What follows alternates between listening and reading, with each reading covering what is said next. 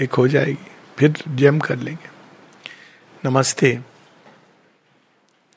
कुछ लोगों का मानना है कि ये प्रलय काल आ गया है। क्या ये प्रलय है? सौ वर्ष पहले का इतिहास हम भूल गए हैं। प्रथम विश्व युद्ध द्वितीय विश्व युद्ध नाजी होलोकास्ट इंपीरियलिज्म कम्युनिज्म, सारे असुर धरती की छाती पर ऐसे चढ़े हुए थे जैसे कि पूतना पालने में बैठे कृष्ण जी को नष्ट करना चाहती हो। वो प्रलय काल था। प्रलय काल में सदैव भगवान खड़े होते हैं, हर प्रलय में। और इस प्रलय काल में एक, अगर कोई शेरविंद को किसी और रूप से नहीं, अवतार द वेरी फैक्ट दैट जब प्रलय काल चल रहा था उस समय श्री अरविंद यहाँ पे थे और उन्होंने वार डिक्लेयर कर दिया था against the war against the destruction यही एक बात सत्य काफ़ी है to prove that he is an avatar not that it needs to be proven वो प्रलय काल अब चला गया। लेकिन प्रलय काल के बाद क्या होता है? प्रलय आते आते रह गई श्री अरविंद एक जगह कहते हैं कि Hitler's bluff we almost missed उस समय पृथ्वी नष्ट हो सकती थी पूरी तरह असुर के प्रभाव से। और कितनी सारी चीज़ें हुई उस समय।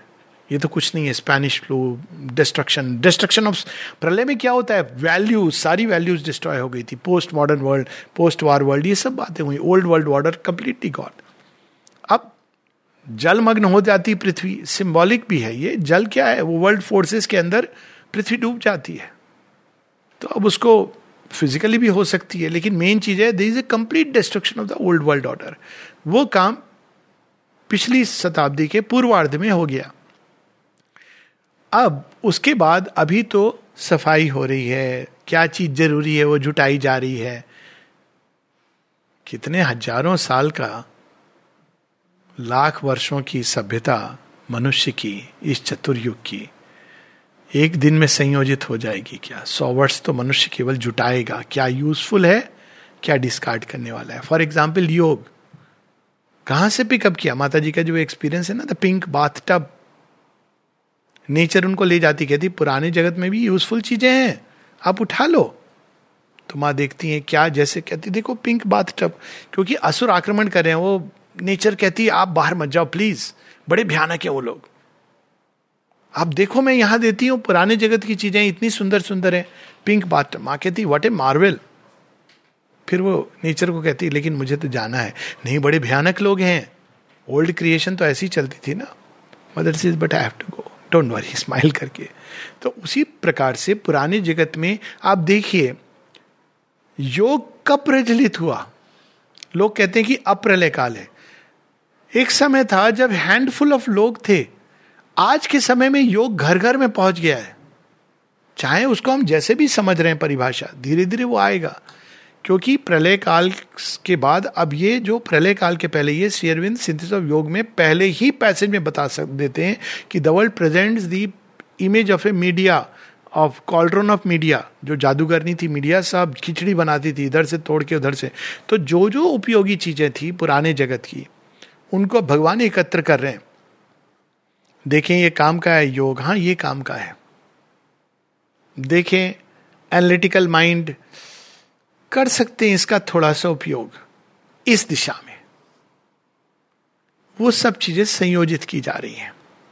और अब उन चीज़ों को संयोजित करके एक नया जगत खड़ा हो रहा है। अब उस नए जगत की भी प्रोसेस शुरू हो गई है साथ साथ तो ये जो हम देख रहे हैं कोरोना काल में, ये साफ़ सफ़ाई है।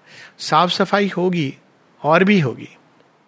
जो मनुष्य तैयार नहीं है नए जगत के लिए रेजिस्ट कर रहे हैं, जो मृत्यु को सत्य मानते हैं तो वो तो प्रोसेस ऑफ़ ब्रूमिंग है।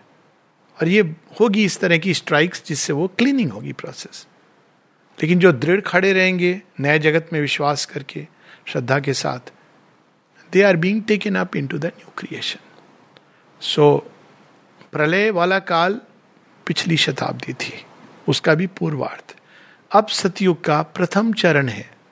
और हम ये भी कह सकते हैं कि कलयुग का अंतिम चरण है।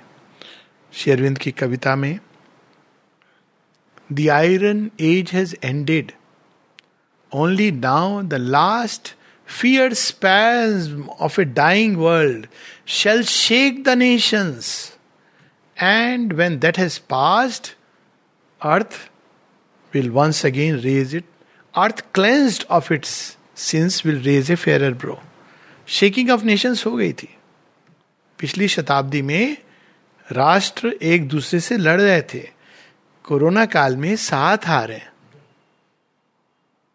चाहे वो वैक्सीन हो या कुछ कह रहे हैं, आज ठीक है, लड़ाई वड़ाई बाद में करेंगे। एलिमिनेट आइडेंटिफाई कर रहे हैं कॉमन शत्रु कौन है संसार का? है ना, ये हो रहा है ना तो मिलजुट के काम कर रहे हैं। तो वायरस का एक ये फ़ायदा हो रहा है कि चलो लोग ये भी सीख रहे हैं ग्लोबल लेवल पे कि नहीं, शत्रुता भूल जाएँ। अभी हम थोड़ा थोड़ा ये it's a beautiful thing which is happening और अब प्रलय इसलिए भी नहीं आएगी उस प्रकार की क्योंकि now there is Auroville Auroville की रचना ही इसलिए हुई थी कि विश्व में लोग आपस में प्रतिस्पर्धा के रूप में, प्रतिद्वंदी के रूप में काम करते रहे when people from world come together in a common cause of unity तो अपने आप इसका अकल्ट प्रभाव पड़ेगा संसार में। So we can say age of pralaya is over Mata ji ने भी डिक्लेयर किया, ये सेवेंथ क्रिएशन है, इसमें प्रलय नहीं है। इसमें एसेंशन है। हाँ कई लोग हैं जिनका एसेंशन नहीं होगा, उन they will collapse so it may look like a pralaya but there is no destruction there is an ascension प्रलय काल में सब कुछ धूल दूसरित और जलमग्न हो जाता है और स्टार्ट करना पड़ता है स्क्रैच से। यहाँ पर कुछ हैं जो इसी काल में, यही बवंडर, कुछ लोगों को आँखों में धूल पट्टी दे करके गिरा रहा है, नाक में भर रहा है और यही बवंडर कुछ लोगों को उठा के ले जा रहा है, उसको स्वयं पता नहीं है। कृष्ण कन्हैया की गोद में टुवर्ड द न्यू क्रिएशन नमस्ते।